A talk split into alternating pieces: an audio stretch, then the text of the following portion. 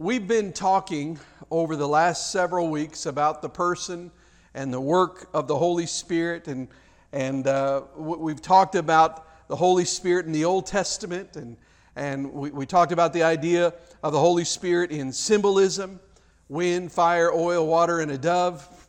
Uh, anybody that's been here for the last several weeks, you probably could go through that list of five symbols as quickly as anybody. And, and we talked about how each of those symbols tells us something different and, and teaches us something about the Holy Spirit. We, we've talked about how people in the New Testament receive the Holy Spirit. And, and, and you know, I, I just want, I want to connect to, to that uh, tonight and, and kind of deal with a little bit more of that. And then, and then, uh, then we're going to finally tonight begin talking about the gifts of the Spirit. Because I know that's what a lot of people have been waiting for. But l- let me just remind you of one, one thing that kind of bridges from the Old Testament view of the Holy Spirit to the New Testament view. Um, now, now, we know that the Jews knew about the Holy Spirit. We, we talked about that. They, in the very first couple verses of, of the book of Genesis, it says that the Holy Spirit, or, or Ruach HaKodesh, HaKodesh uh, brooded over the face of the water. So, so there was a clear theology of the Spirit of God, or the wind of God, or you know, the, the Ruach.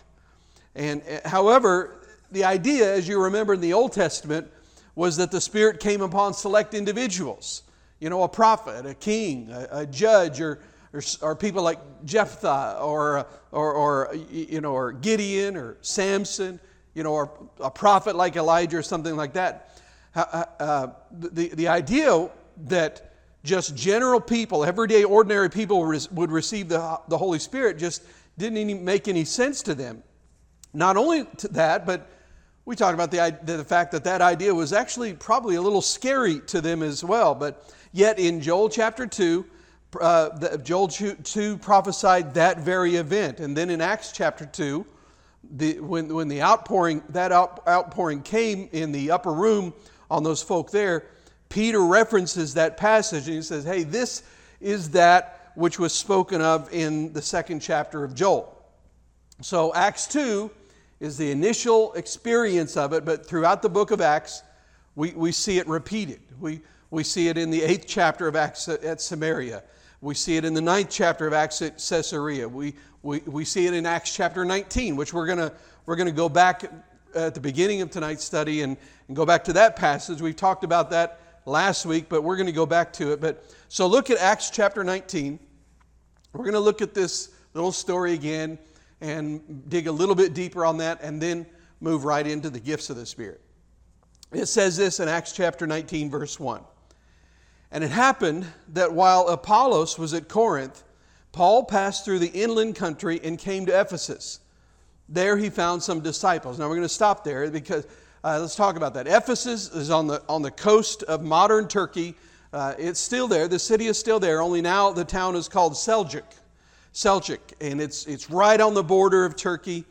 And so Paul leaves Greece and he goes across the northern, the top part of Greece, and, and he across what's known as the Hellespont, and he travels down to Ephesus.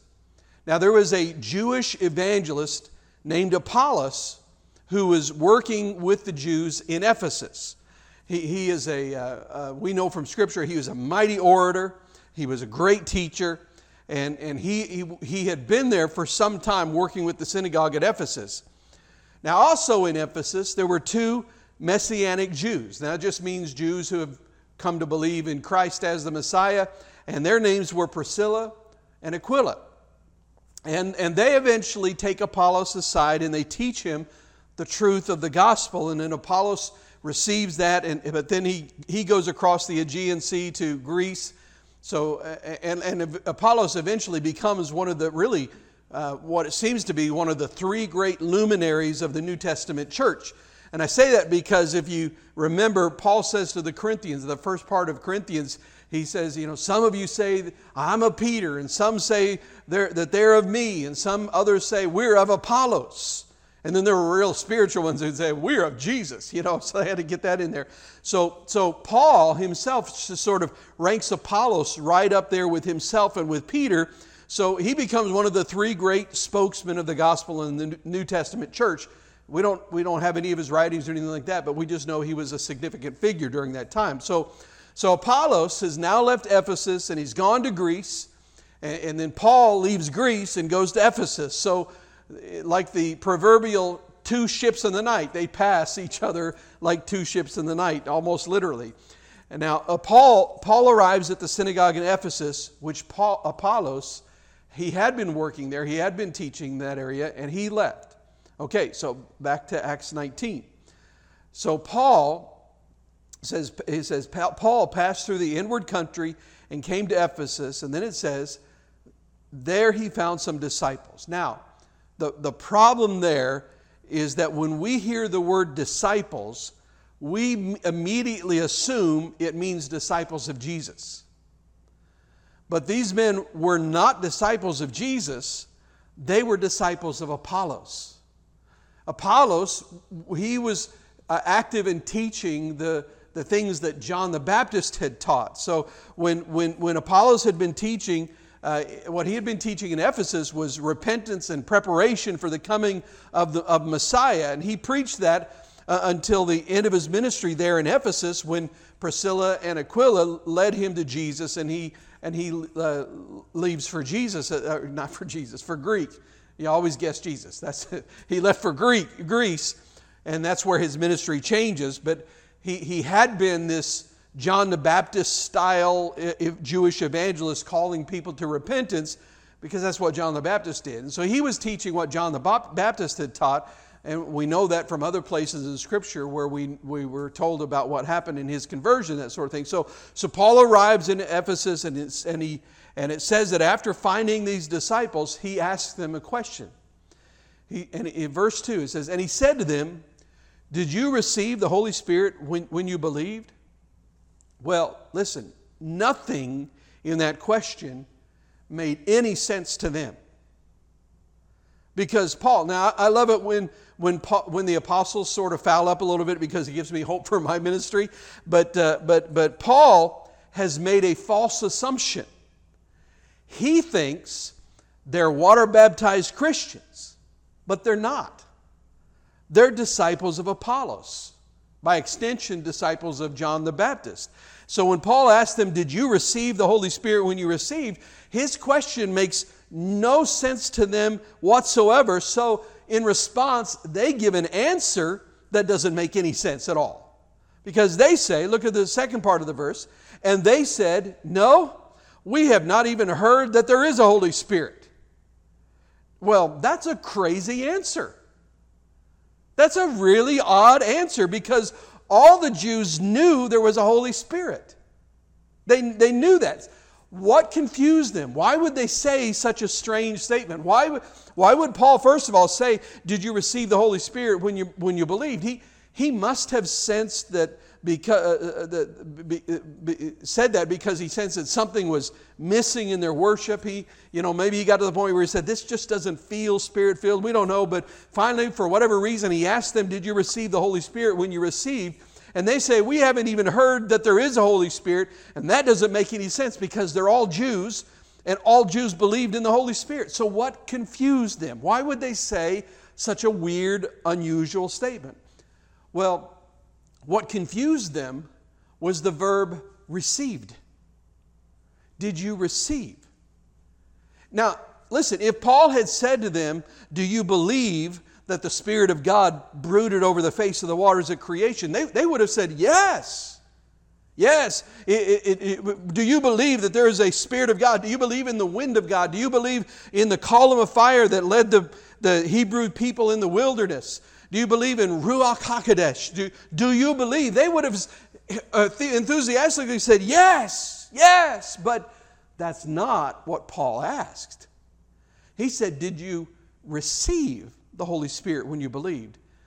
And, and that confused them because they didn't know an ordinary person could receive the Holy Spirit. So let, let me illustrate it like this. I'll try to put it like this. Suppose that I walked up to Chuck Bryant and and I said, Hey, man, I just got back. I've been to New York City, and man, I, I just had a great time. Now, I don't tell him that while I was in New York, I went to a deli, one of their famous delis, and, and, and, they, ha- and they have a, this is not a real deli and a real sandwich, but just say I went to this deli and I had a sandwich that was just so huge and, and it was, they load so much on the sandwich that they call the sandwich a pickup truck. All right? So then I, in that conversation with Chuck, I say to him, hey, have you ever eaten a pickup truck? Well, you know, Paul, he, Chuck might look at me like so confused by that. He'd say, I don't even know what a pickup truck is because the verb eaten confused him. He, you know, he, he, can't connect eaten with the word pickup truck, so he says, I, I don't even know what a pickup truck is. What are you, I don't know what you're talking about. This makes no sense to me. Uh, you know, and then you hear that and you say, You don't know what a pickup truck is? Don't you live in Arkansas? There are more pickups than people in Arkansas. But, but be, be, because he doesn't understand the connection of the verb eaten with the noun pickup truck, he's confused. So when Paul says to them, Did you receive the Holy Spirit when you believe? They say, in essence, they're saying, We don't even know what you're talking about. That makes no sense. Because you can't be talking about the Holy Spirit of God. You can't be because ordinary people don't receive that. It's the same way that Chuck would be saying, you can't be talking about a real pickup truck because you don't eat a pickup truck, so you must be referring to something else. So, what, what is a pickup truck? And that's really what's happening here. So then he says to them, now listen, this is, this is very important what Paul says to them for Trinitarian theology. In verse 3, he says, Uh, it says this, and he said, Into what then were you baptized? In other words, what's happening there, it must be that Paul believed in baptism through the Trinity because he's appeal, appealing to the ritual of baptism. He says, you, you must have at least heard of the Holy Spirit because when you were water baptized, you would have been baptized in the name of the Father, the Son, and, and what? The Holy Spirit. And, and they, said, they said no. They, they said, into John's baptism. That's John the Baptist. That, that was simply the baptism that he did in the Jordan River before Jesus, and, and it was designed to prepare the hearts of Jewish people in repentance and cleansing for the coming of Messiah. So, Paul's, so Paul basically says, What? Well, you're, you're not even Christians. And they're like, No, you're the only one talking Christian here. We don't know what you're talking about. Verse 4 And Paul said, John baptized with the baptism of repentance, telling the people to believe in the one who was to come after him, that is Jesus. So John, uh, or, uh, uh, John said, yeah, I thought I had it wrong there.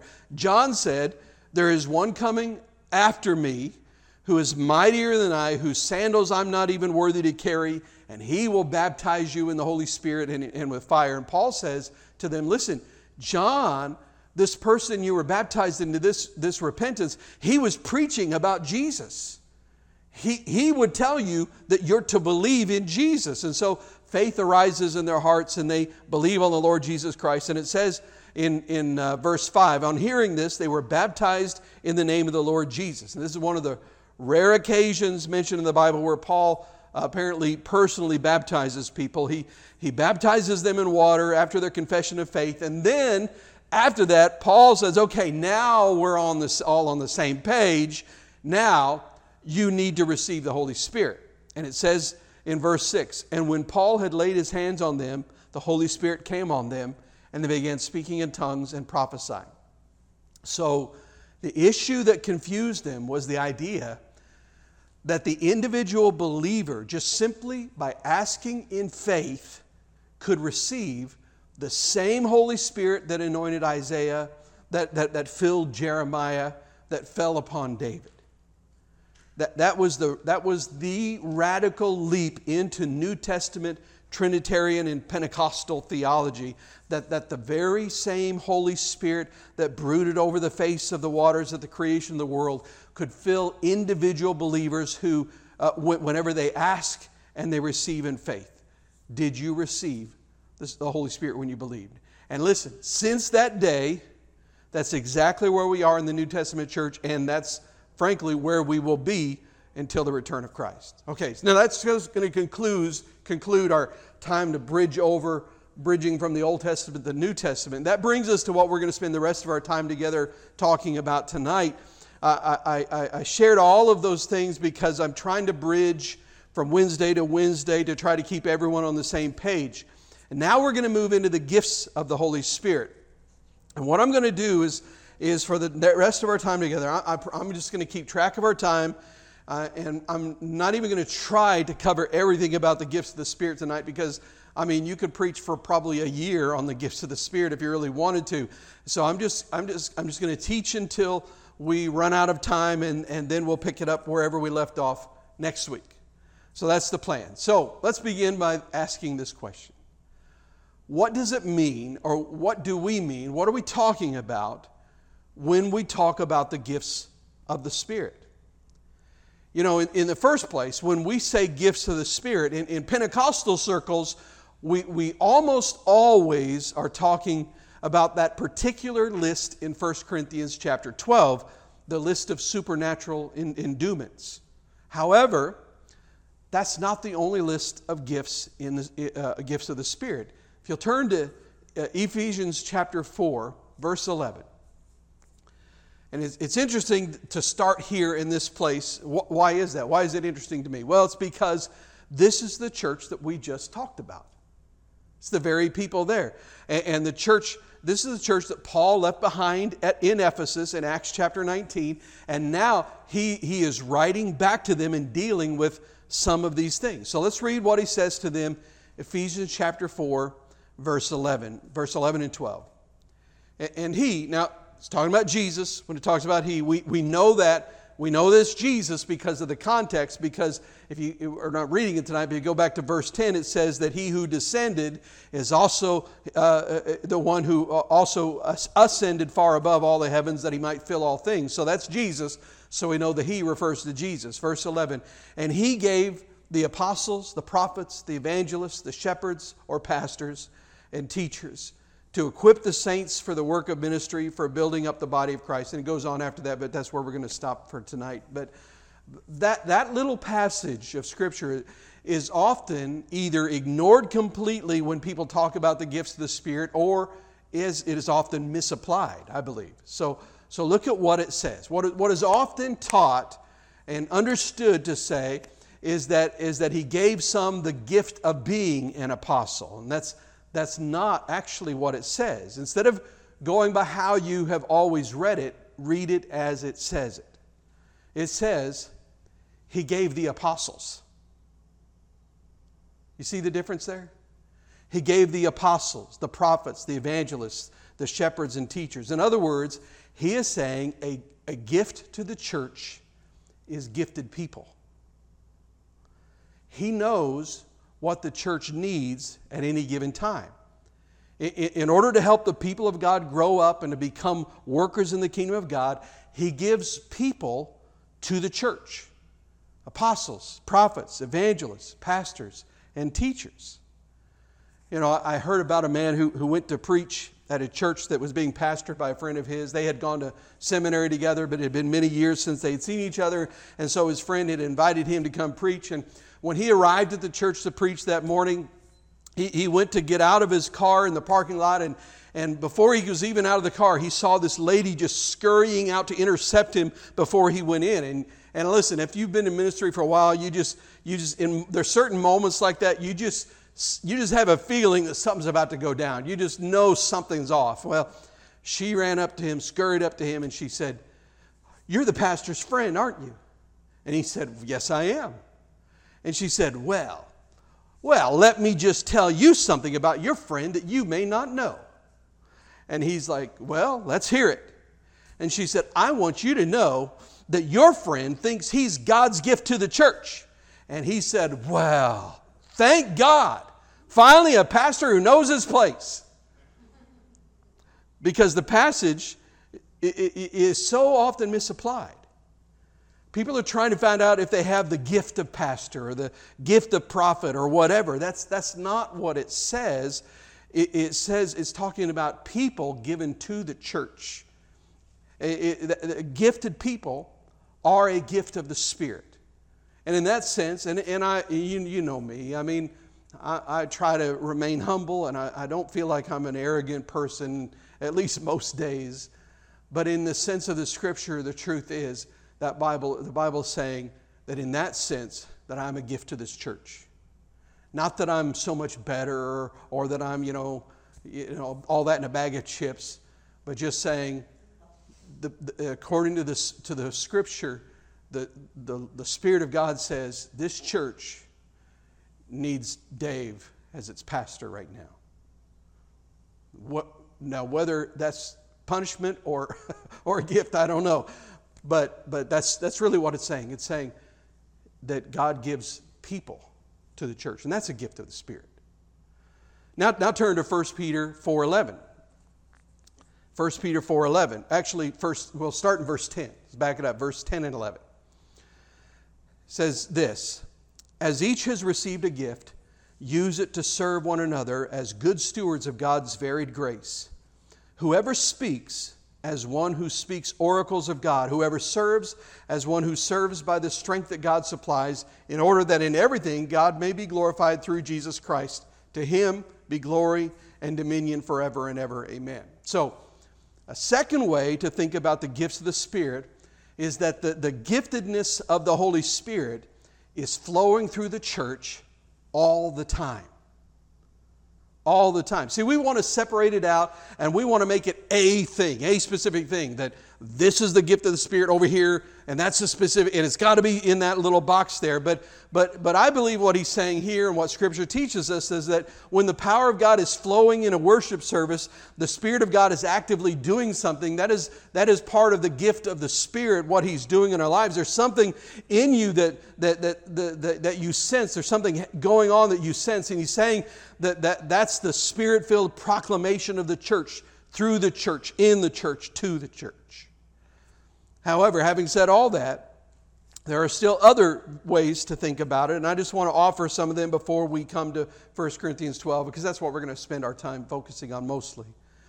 We won't, we won't turn there, but in Exodus 35, the Bible refers to uniquely gifted craftsmen who built the tabernacle in a sense, the book of Exodus implies, or maybe even explicitly states, that the Spirit of God was upon them to fashion the tabernacle with unique ability, and there was something beyond just their natural ability. So, so that's one uh, another area that you could think of as a gift. Then, then you, you look at other people, in like for example, in the, the, the lives of Joseph and Daniel we see something that, that isn't categorically, categorically listed in the New Testament as a gift of the Spirit, but one cannot do what they did without the Holy Spirit, and that is the interpretation of dreams. I believe God still gives dreams. In fact, He said in Joel 2 that, that, that, you, that, that old men would dream dreams. And so, so I believe that there is still a gift of, of interpretation of dreams. You know, now that's, it's, it's like anything else, it's hard to figure out, okay, are they just making something up? You just got to have something to be able to bear witness with that. But I believe that's still there. I, I also believe that there's a difference between a talented songwriter and a talented poet and a spirit filled, spirit anointed songwriter or poet. Witness King David. We, we may not often think of King David as a spirit filled person, but certainly there's something beyond just a disciplined and insightful poet that enables him to write passages like Psalm 23 or, or messianic psalms, especially where, where we know that he's writing something that's referring specifically to Jesus and it's fulfilled in Jesus. Like when it says, starts off and it says, My God, my God, why have you forsaken me? And then Jesus says the very same thing. Well, there's something beyond that. You know, in other words, you, you know, you, that, that there's, there's something to, that gives some amount of spiritual giftedness in that moment. Um, and, and so I believe that you can hear songs, and some of those songs sometimes you may sense this is beyond this guy. You know, this, this, this did not come from this person. There's something different here. In other words, you can, you can hear the oracles of God. You hear almost a sermon in that moment. In other words, when we talk about the gifts of the Spirit, we may be talking about gifted persons, or we may be talking about uniquely anointed musicians or talented workers. We may be talking about the proclamation of the word. All of these things are gifts of the Spirit in some sense or another. So just, I'm just saying all that to just don't just bundle it up, uh, bundle up the gifts of the Spirit in 1 Corinthians 12 and say that's the limit.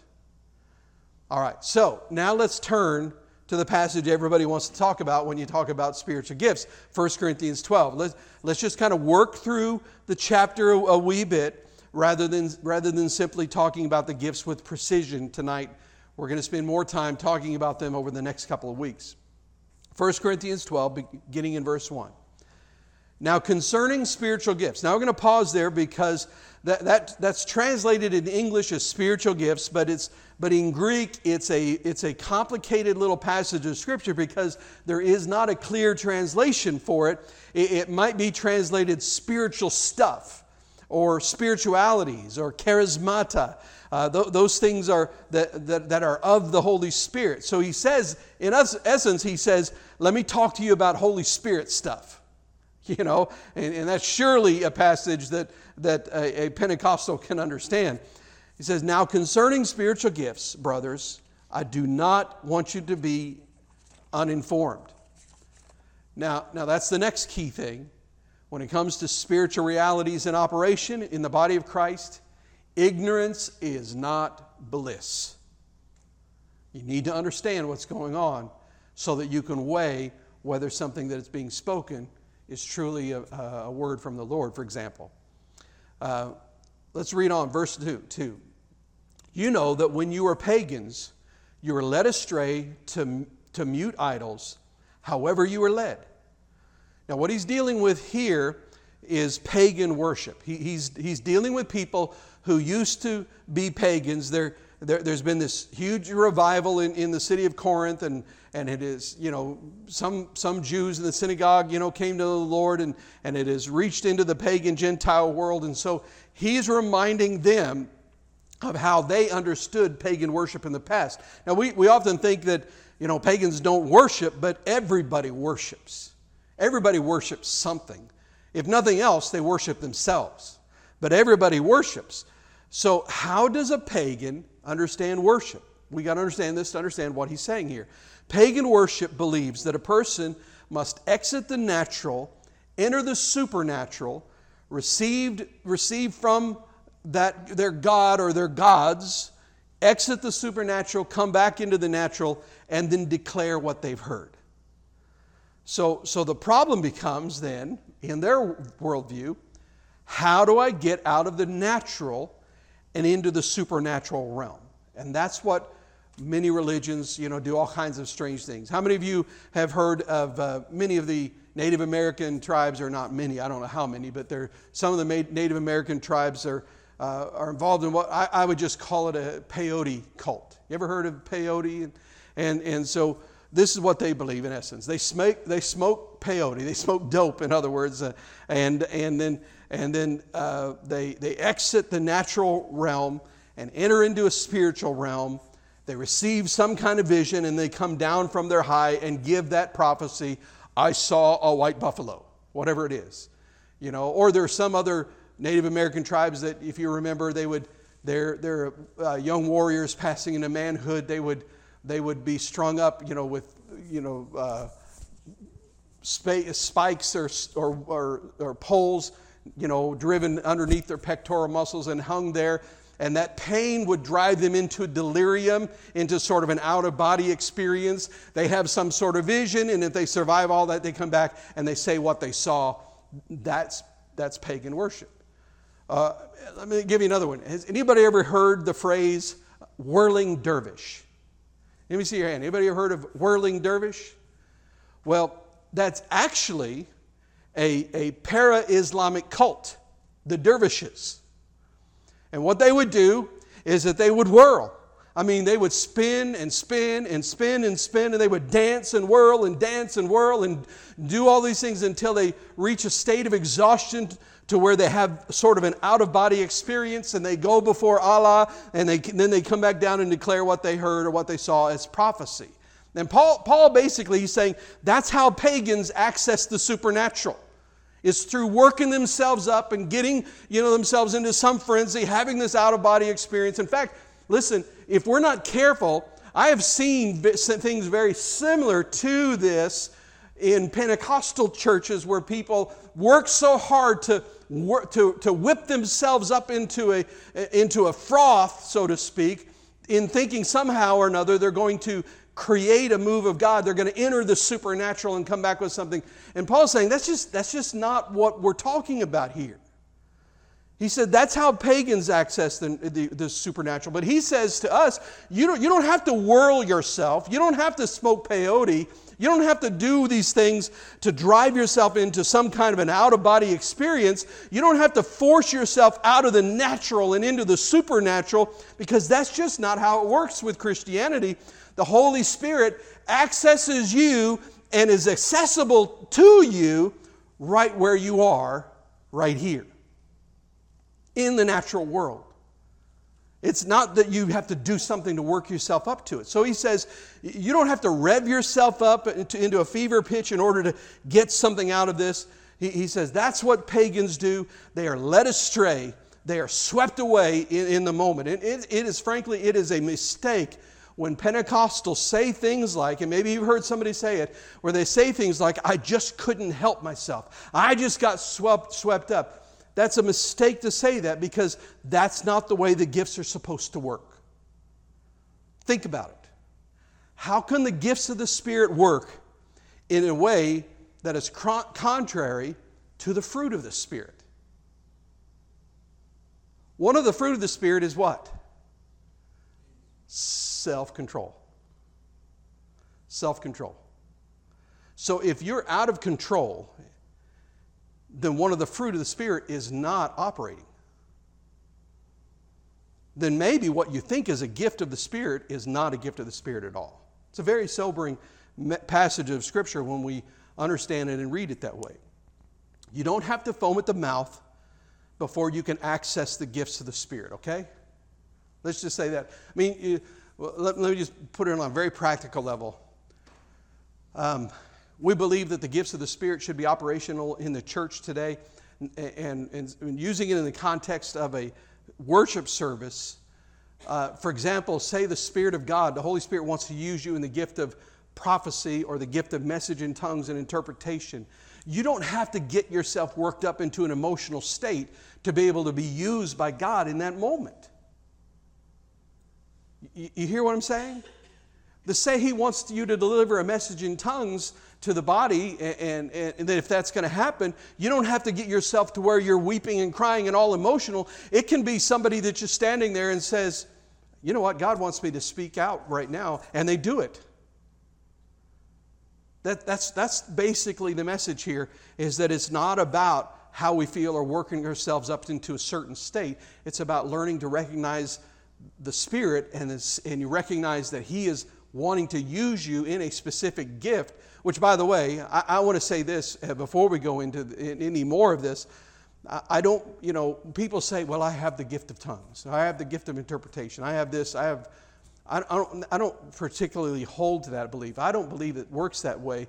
I believe that he gives the gifts of the Spirit are given to the church. And according to what it says in Scripture, and we're going to read more of this, the Holy Spirit decides whom he will use with any given gift whenever he wants to. Now, often the ones who are used over and over in the same area, it's just simply because they're willing. But, but the problem is if we say, I've got the gift of tongues, well, what if God wants to use you with the gift of healing? Well, that's not my gift. No, so we, we end up limiting what God can do through us because we say, well, that's, that's just, I don't have that gift. When maybe God is prompting you to pray in that moment because He wants to deliver gifts of healing through you or a word of knowledge or word of wisdom. So I believe that the gifts are given to the church at large.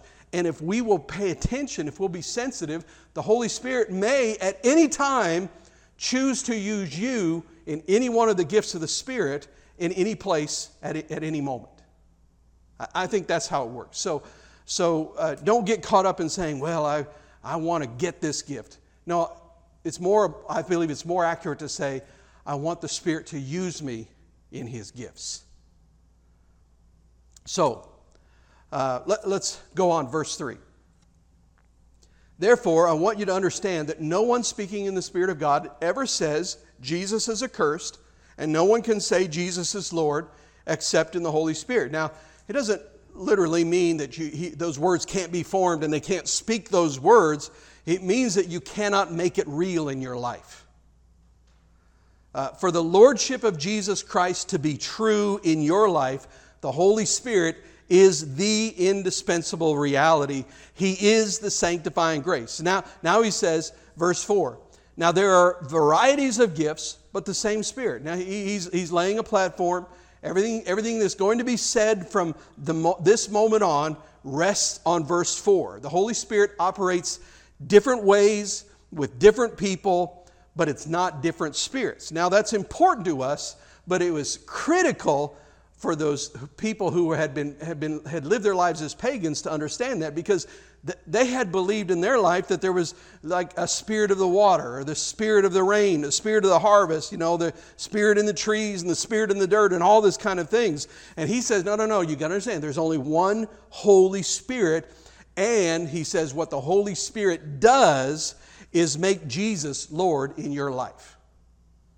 And once Jesus is Lord in your life, you don't have to get yourself into an out of body experience in order to sort of pluck the Holy Spirit out of heaven because, because Jesus is Lord, He accesses the church through us.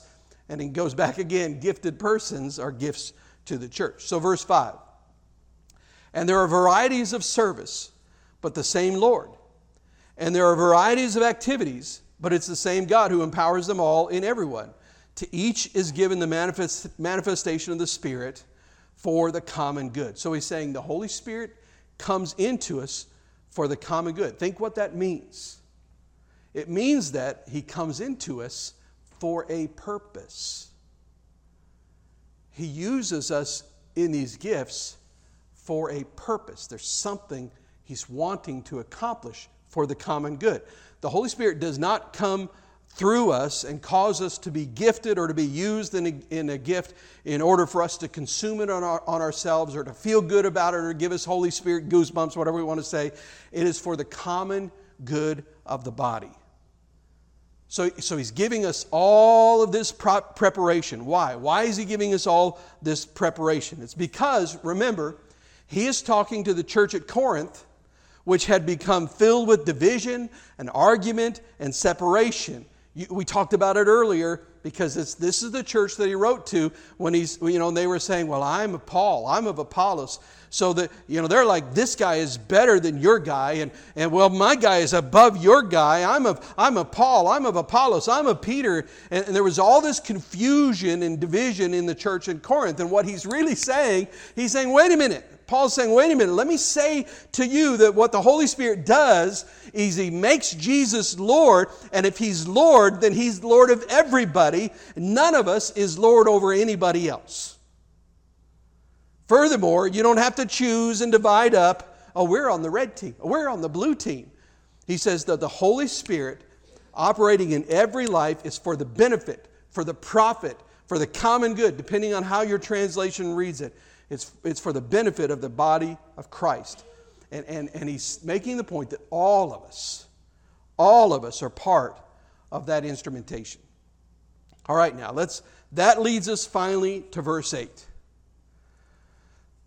For to one is given through the Spirit the utterance of wisdom, or the word of wisdom, to another the utterance or the word of knowledge, according to the same Spirit, to another faith by the same Spirit, to another gifts, plural of healing by the one Spirit, to another the working of miracles, to another prophecy, to another the ability to distinguish between spirits, to another various kinds, plural, various kinds of tongues, to another the interpretation of tongues. Now just leave those behind for just a moment and, and look at how he sums it all up in verse 11. This is, this is important.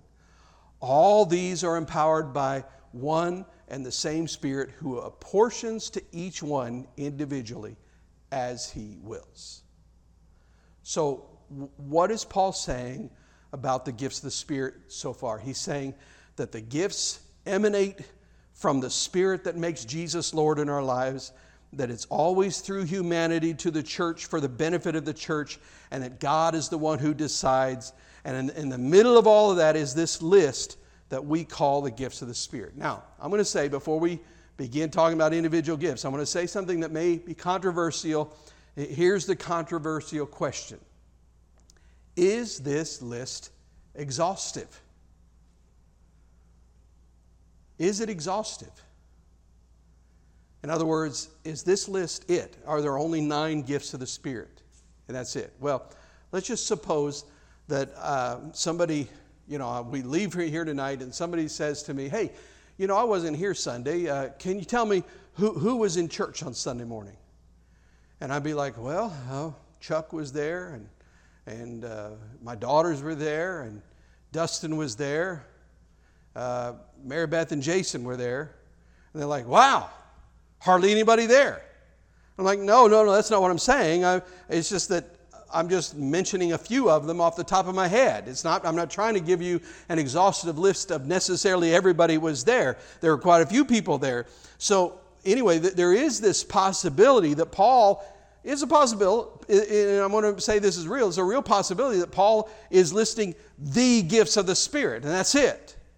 But, but in the context, remember what we just read at the beginning and the end of this. He's talking about the Lordship of Jesus and the unique gifting of the Holy Spirit. He says God gives one the gift of tongues, one the interpretation of tongues, one prophecy, one discernment of spirits. Maybe, maybe, maybe in doing that, he's listing all of the gifts, but maybe he's not. Uh, maybe he's just naming some gifts as examples of the way that God works in and through the body of Christ. Eyes see, ears hear, legs move, hands grasp, they're all, but they're all part of the same body. But he's not trying to necessarily list every part of the body. Well, I mean, what about the gift of hospitality? What, what about the gift of giving? Those are listed as gifts in other places. And, and, you know, we've, we've all known people that have longed for one gift or another, but I've never heard a person at the altar weeping and crying out before God saying, Oh God, Fill me with the Holy Spirit and give me, give me the gift of giving. Above all else, give me the gift of giving. You know, I've never heard that. I'm thinking about maybe making a theology out of that. But, but it is a valid gift. It's a real gift. It's mentioned in Scripture. I, I think maybe, maybe, Paul, maybe Paul is saying, look, here's, here's how the gifts work. All of the gifts work. And here are some of the gifts as examples. Now, if you, if you want to say, that, that, that these are the only gifts, then I'm, I'm okay with that. I'm fine with that. You can say that. It's just not my interpretation of the passage. So now let's just begin to talk about some of these gifts. And we're just going to get started on a couple of them. As I said earlier, really what we're doing, we're just sort of nudging into it this week. There are, there are multiple ways when you talk about the gifts to separate and to categorize these gifts. But let me, let me give you two different ways to group them. And th- these are not, these are artificial. Just understand that. These are, these are men looking at these things, trying to understand them and categorize them. But this is just, these may be helpful for you to understand and, and, and, uh, and learn these things. But one way to group the gifts of the Spirit is to put them into three groups of three. It's a very common teaching. This is not original with me at all.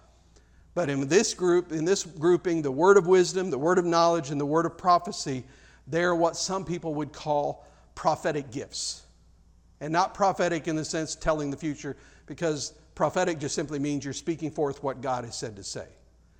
And then there's the there's faith and healing and, and miracles, and, and this grouping would be called the demonstrational gifts because they're demonstrations of the power of God. And then there's discernment uh, of, of, spirits, tongues, and interpretation of tongues. And, you know, and, and one Pentecostal uh, writer refers to those as the intuitive gifts. Now, he doesn't mean intuition in the way that we often use it, but it just means in the sense of things that we, we just know. Now, I want to say those are excellent groupings. There's nothing wrong with them, but, but I just want to propose to you maybe there's, there is another way, a different way to group them that, that may be helpful for you. It's not the standard way to group them, but I believe you can also group them into two groups faith, healing, miracles, and discernment Th- those are gifts of action. Then, then there are the, these others. Uh, you know, uh, I mean, listen, listen to how you say them because Paul doesn't call it, he doesn't say it's the gift of wisdom, does he? What is it? It's the word of wisdom, the word of knowledge. It's, it's really a word of prophecy. It's tongues, interpretation of tongues. And I believe those are gifts of supernatural communication. So, nearly half of the gifts are, are about miraculous demonstration, four of them signs, wonders, miracles, healings, you know, those sort of things. And then the other five gifts are divine communication. So, that's another way to look at them. So, let's just talk about some of the gifts. Let's talk first of all about the, the first group that, uh, that I mentioned out of the two the, the, the action group faith, healing, miracles, and discernment of spirits. Let's look at the gift of faith. We'll start there. And, and we may come back to this later because I don't know that we can really adequately, adequately address these tonight. But the gift of faith that it's talking about here is not the general faith that everyone has at salvation. You know, the faith that we have to believe God and to receive uh, salvation. This is a gift of supernatural faith. It's what I heard one preacher describe as that moment when you know that you know that you know that you know that you know. It, it, it's that place where, where it transcends any argumentation, any circumstance, or any situation. You just know, regardless of what it looks like. It, it's a gift of, of such faith that you're, you're not revving yourself up for it to it or you're not you're, you're not pressing for it you're, you're not trying to exercise faith or you're not trying to confess your faith or that sort of thing it's a gift where you just are absolutely the core of your being you just know it's that kind of faith god drops it inside of you and it's done you just know it's done it's finished it, it, and it is a powerful and i believe a very rare gift in the body of Christ. The, the person who receives the gift of faith becomes a tremendous anchor for a community of faith. When, when, when, when people pray and pray and pray, oh, what about this? What about that? And then that person with the gift of faith walks up and says, It's all taken care of, it's all settled. That, that gift of faith is a rare and powerful gift in the body of Christ. Now, now remember, the gifts are given for the common good. I would profit in my poor little shredded faith by someone who has the gift of faith and demonstration of that gift of faith repeatedly and successfully in the body of Christ. Think about what it do, would do for me when I'm struggling to get through uh, a situation or a circumstance, and that person with the gift of faith says to me, walks up and says, It's done. It's all done. And I have seen them operate in that gift of faith in the past. That, that's the gift of faith. It's a beautiful thing. The, second, it says, gifts of healing. Gifts, plural, of healing. Now, now I'm not going to teach on healing per se tonight. Uh, I will just say this you know, it's, it, it's always amazed me when people say, Well, I'm so sick I can't get to church. I just, I long for the impulse in us that says, man, I'm so sick, I've got to get to church. Because I know I can find healing there. Anyway, let's get back to what we're talking about. That's a whole different, I'm gone from preaching and teaching to meddling at that point in time. So let's just, let's move on. Gifts of healing. And as I said, it's plural. Now, it's plural. That does not mean gifts of healing in multiple people all healed in the same way. It means that there may be manifestations of healing that operate through different people in different ways. And there are all kinds of ways that that can happen. For example, I'll, let me give you one that maybe you haven't thought about like this in this way before. Counseling. Suppose God gives somebody a gift where they're through counseling they're able to bring healing to, an inner, to the inner person of another, of another human being. That can be a gift of healing. Because how many of you have ever, ever, ever needed healing in your inner man? Let me tell you something. I believe that's even more miraculous and more difficult to see happen oftentimes than the physical healing. So, so uh, uh, you know, it, it, it's that's it, it's just we tend to put things in a box. But here's here's what I want to say: that the gifts just sort of flow together um, and it's hard to figure out and separate them a lot of times because, look, if you reach up to a cluster of grapes that are hanging somewhere and you squeeze them all and the juice just begins to run down your hand, when it gets down to your elbow, tell me which grape did that drop come from? Well, you, you don't know. And I believe that's the way the gifts of the Spirit operate. You know, one of the gifts of, like I mentioned, counseling, one of the gifts of healing for in counseling, they oftentimes in that situation, uh, that, that gift may be connected to and part of and used together with others, for example, with the gift of knowledge. Maybe in that counseling session, the Lord gives that counselor a, a, a, word of knowledge and he knows something and he's able to speak in that situation and through that process then the gift of healing flows in that, in that moment so oftentimes they, they move together and flow together and they meld together and, and it's just hard to figure it out and, and maybe we don't have to figure it all out but uh, uh let me just give an example um, you've heard me talk about dr rutland before but i heard him tell the story i've actually shared this story uh, probably actually last many, many moons ago when I taught on the gifts of the Spirit before. But uh, he tells a story of a time when he was, he was preaching a series of meetings in, in Augusta, Georgia, many, many years ago. And he, he was preaching two services a day, preaching a morning service. They'd have a morning service, more kind of a service slash Bible study, and then they'd have a service at night. Well, before the morning service, the pastor came into him and said, and said, Look, there's a lady in our church who suffers horribly from migraine headaches, and she's asked if we would pray for her before the morning service. And Dr. Rutland said, Great, bring, bring her on into the office. We'll anoint her with oil. We'll pray for her. Well, she came in and sat down, and they talked for a few minutes before they, they prayed. And, and, and she, in the conversation, she said, Look, I, I just want you to make sure you understand these migraine headaches that I'm talking about, they're not just headaches where your head hurts really badly. She said, They destroy me. I can't move. I can't think. And it may last a day or it may last a week. She said, I, I can't hold down a job. It's, it's starting to ruin my family. She said, I'm, I'm talking about something that is, that is absolutely debilitating. And I've had these migraines for years. And I've, I've been to every kind of doctor. I've had MRIs, I've had brain scans, every kind of procedure you can think of. And she said, Nobody can tell me why I'm having these headaches. Well, Dr. Rutland said, Well, ma'am, you know, I have never claimed to have any great gift of healing, but, but we're going to anoint you with oil. We're going to, we're to pray for you. So let's just bow our heads. And so, as he said that, he reached his hands out to lay his hands on, on her head to pray. And when he reached out, when he did, he had a remarkable experience. He, he saw in his mind's eye a picture that, that was so clear. He said, It's as clear as, if I'm, uh, as me standing here looking at you and he saw a little girl so clearly that he could describe even the dress that she wore. Now, I want, I want to kind of give you an idea to what I'm talking about here, but, but if you'll do this with me, I'm going to, I'm going to count to three. And, and when I count to three, I want you just to, in that moment, close your eyes and think of a horse really fast. Okay? Are you ready? One, two, three. Now close your eyes, think of a horse. Picture, think of a picture of a horse. All right. All right, now open your eyes.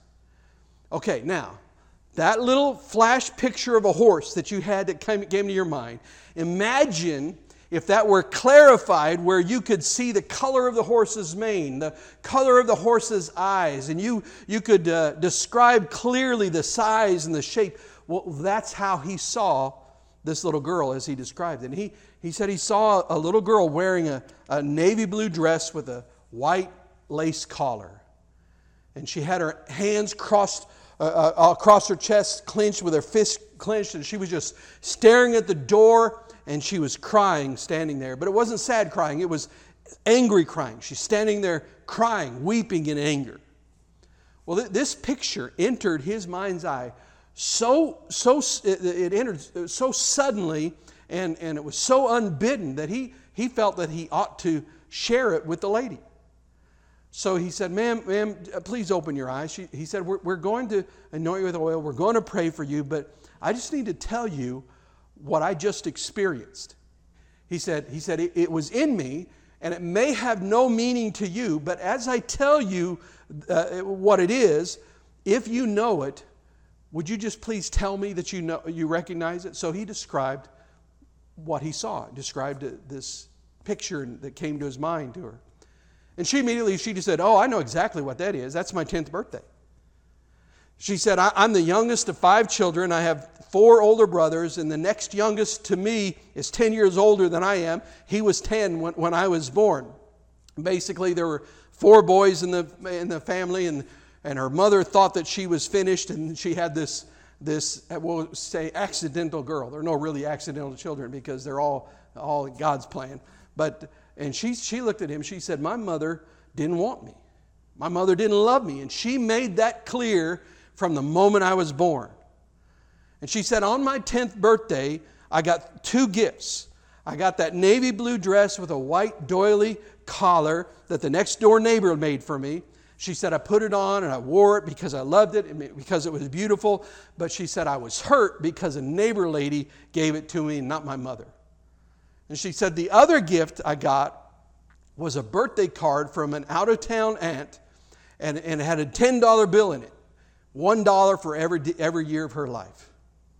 She said, When I opened that card holding the $10 bill, I said, Look what my aunt sent me. And her mother immediately reached across the breakfast table and said, What does a little girl need with, with $10? And she snatched it out of my hand and gave it to, to my 20 year old brother. And she said, I leaped up from the table and I ran out to the back steps and slammed the door. And in that moment, right, right before Dr. Rutland and that pastor's eyes, that lady just clenched her fist in front of her chest, across her chest, and closed her eyes, and her voice changed to the voice of a little girl as she screamed, I hate you! And she opened her eyes and she said, You know, come to think of it, I've been pretty much sick since that day. Now, here's, here's what I'm trying to say with this story. She could have spent 15 years in psychotherapy and not have gotten to that moment. So, is that a gift of healing? Is that a word of knowledge? Is that discernment of spirits? Yes. Yes, it is.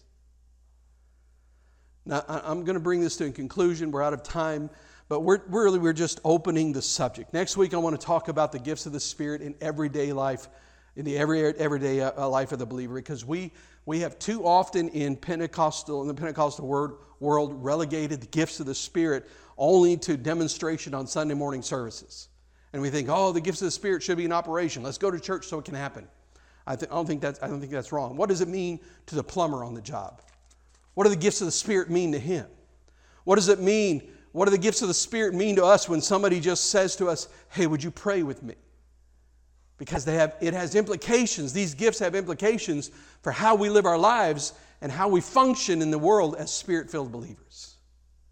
So, the next two Wednesday nights, I, I, I want to I, I want to see you armed. I, I want to see you armed with the gifts of the Spirit in such a unique and powerful way that, that the gifts of the Spirit are given for the common good. I want everybody who comes in, into contact with your life to find profit for their lives and for their souls because you, a gifted person, are a gift into their life.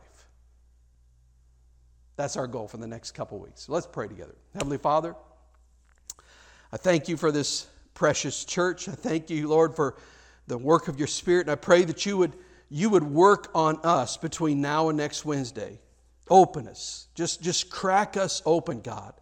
Tear away every, every resistance, remove everything that would be defensive toward the gifts of your Spirit. Prepare us, O oh Lord, that, that we may hear from you, and then having heard, that we may, we, we may be. Uh, uh, uh, make a difference. And we may in this world be armed and, and profitable for the kingdom. And we thank you for what you're doing in the strong name of Jesus. Amen.